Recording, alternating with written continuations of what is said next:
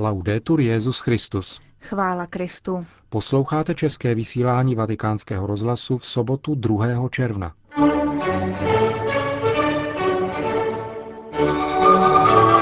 Benedikt XVI. se setkal s budoucími vatikánskými diplomaty z Papežské církevní akademie. Představíme vám portréty čtyř nových svědců, které bude svatý otec zítra v Římě kanonizovat. To jsou hlavní témata našeho dnešního pořadu, ke kterému vám přijeme příjemný poslech. Zprávy vatikánského rozhlasu. Vatikán. Svatý otec přijal dnes na pravidelné výroční audienci členy Papežské církevní akademie. Toto církevní učiliště formuje budoucí oficiální představitele svatého stolce. Benedikt XVI. s vděčností přijal projevy uznání, kterému za jeho knihu Ježíš z Nazareta vyslovil jménem Papežské církevní akademie její předseda arcibiskup Chusto Mulor ve svém úvodním pozdravu.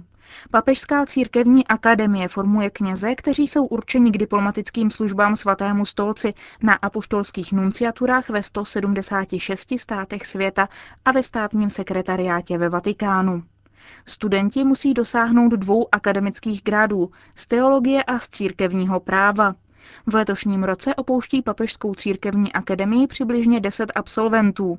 Buďte pastýři napodobujícími Krista spíše než diplomaty, zdůraznil papež, aby kdokoliv, kdo se s vámi setká, mohl ve vás objevit kněze, kterými jste. Il servizio al quale siete destinati, per il quale vi preparate qui a Roma, Služba, ke které jste určeni a na kterou se připravujete tady v Římě, je služba kvalifikovaných svědků u místních církví a státních autorit v zemích, do nichž dáli Bůh budete posláni.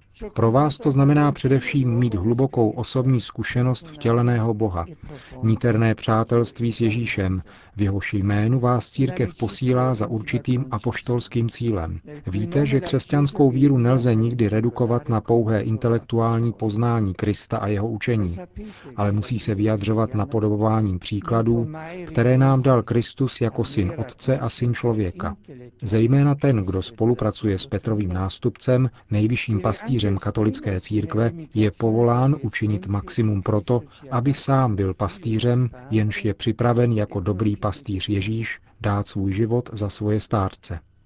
Řekl mimo jiné ve své promluvě ke členům Papežské církevní akademie Benedikt XVI. Řím. Předsedové biskupských konferencí států G8 zaslali společný list politickým představitelům G8 u příležitosti jejich nadcházejícího setkání v německém Rostoku.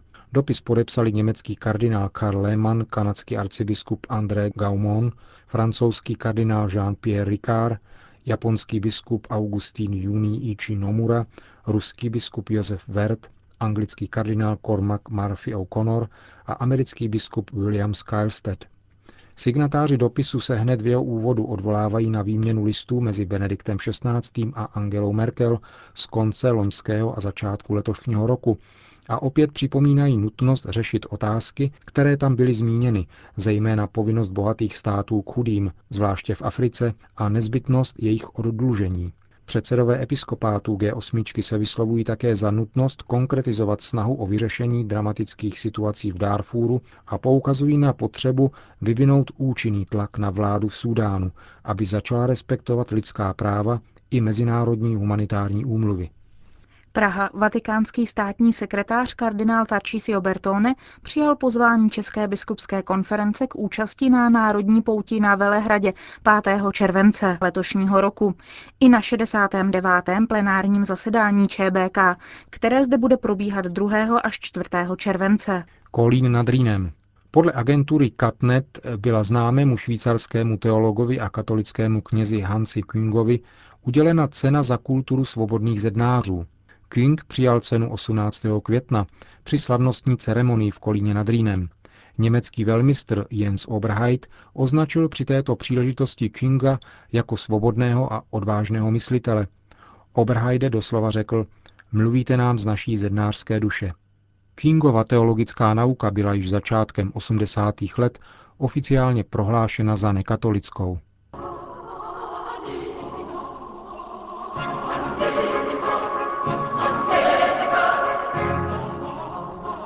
V neděli na slavnost nejsvětější trojce bude svatý otec kanonizovat čtyři nové světce.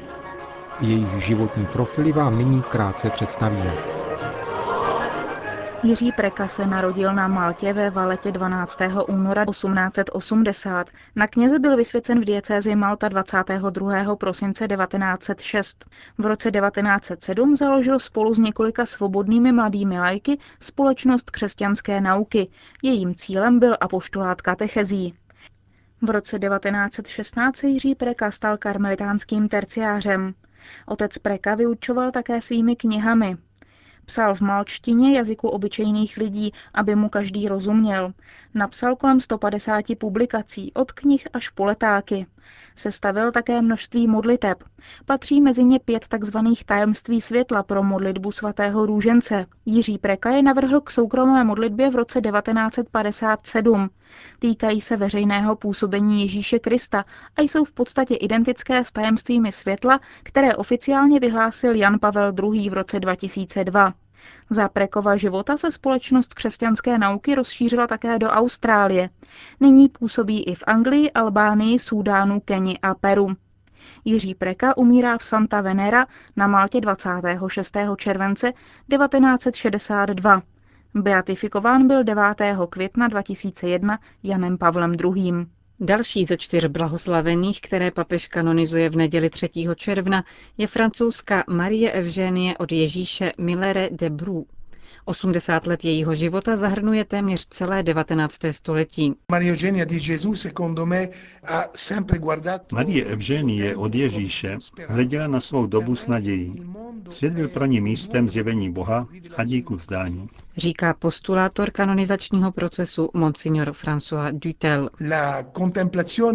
Kontemplace ji nikdy neodtrhovala od světa, ale vedla ji ke stále větší lásce ke světu a lidem.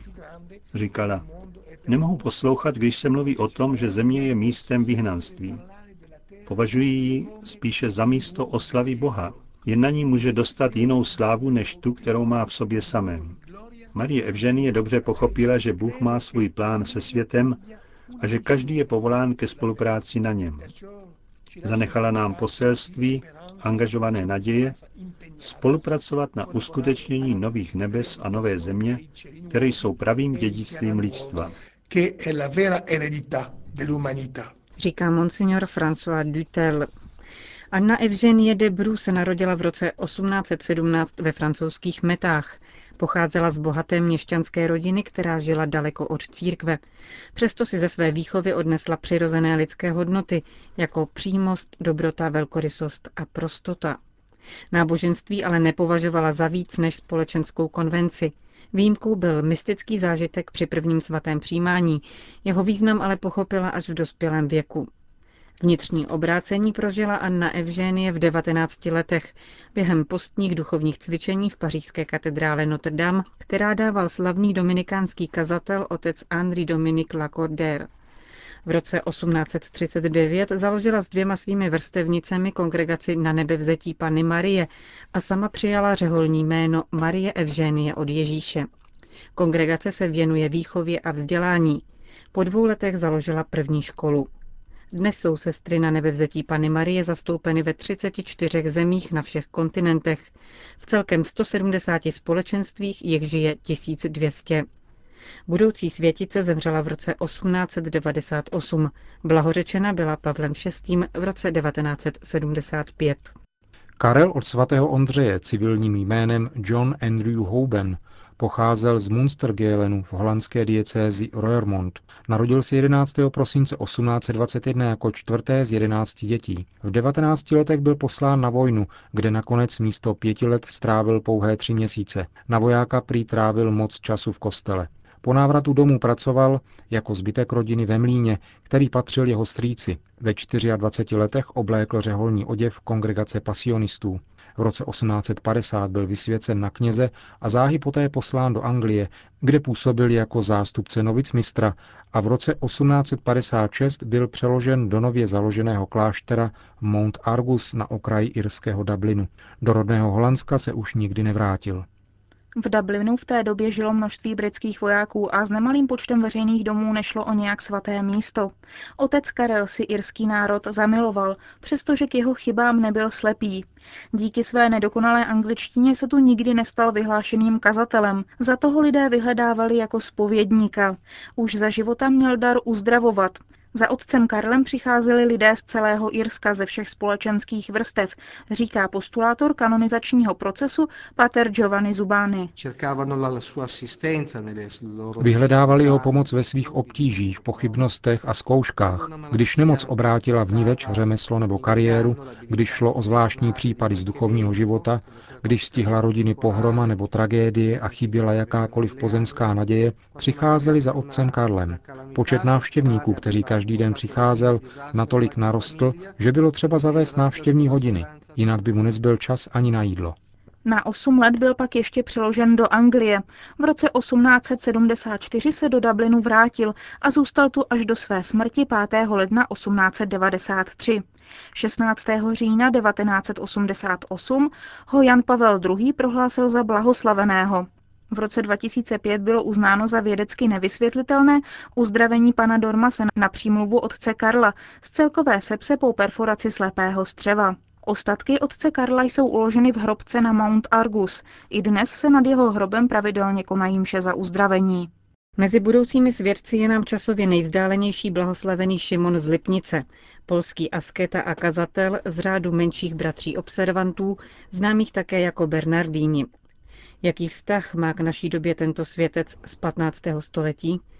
Dodnes se každý týden konají pobožnosti, při kterých se přednášejí prozby na přímluvu blahoslaveného Šimona z Lipnice. Zaznívají v Němčině, ve španělštině, angličtině, francouzštině a mnoho z nich se dočkává vyslyšení. Šimon ukazuje současnému člověku, žijícímu často ve zhonu a pachtění se za sebou samým, za seberealizací, jednu velmi důležitou věc že je možné obětovat vlastní život. Říká postulátor kanonizačního procesu otec Věslav Muravěc. Ukazuje, že radost a pokoj lze najest v tichu a modlitbě, že službě druhým se lze zasvětit skrze každodenní plnění povinností a věrnost svému povolání. Blahoslavený Šimon kázal, vysvětloval, přepisoval knihy a spovídal. Blahoslavený Šimon se narodil pravděpodobně v roce 1438 v Lipnici na jihu Polska. Přestože pocházel z chudých poměrů, v roce 1454 se zapsal na Fakultu svobodných umění Krakovské akademie. O tři léta později získal titul bakaláře a téhož roku se rozhodl ke vstupu k otcům Bernardínům. Volba to nebyla náhodná. Od srpna roku 1453 do května následujícího roku hostil Krakov jednoho z nejskvělejších kazatelů své doby, svatého Jana Kapistránského, tehdy generálního vikáře řádu. Jeho kázání doprovázely zázraky a uzdravení. K Bernardinům tehdy vstoupilo přes 100 studentů a bakalářů i několik profesorů Krakovské akademie. Byl prvním Bernardínem, který se stal katedrálním kazatelem a ve svém řádu plnil funkci vizitátora. Navštívil Řím a vydal se i na pouť do svaté země. Zemřel při službě nakaženým morem 18. července 1482. Bylo mu něco málo přes 40 let. U jeho hrobu v kostele krakovských Bernardinů se začaly dít zázraky sepsané v rukopise z let 1482 až 1520. Šimona z Lipnice blahořečil v roce 1685 papež Inocenc VIII. Uctíván je jako patron vysokoškolské mládeže a těhotných žen. Zázraky na přímluvu blahoslaveného Šimona z Lipnice se dějí dosud, říká postulátor kanonizačního procesu otec Moravěc. Připomíná zázračné uzdravení ženy s rakovinou dělohy. Její muž den před operací přišel do kostela krakovských Bernardínů během pravidelné čtvrteční pobožnosti s blahoslavenému Šimonu pomodlit se za manželku. Druhý den se ukázalo, že choroba zmizela. Uznaný kanonizační zázrak se ovšem vztahuje k roku 1943, kdy byla uzdravena krakovská farmaceutka Maria Piontek, ochrnutá po mozkové mrtvici.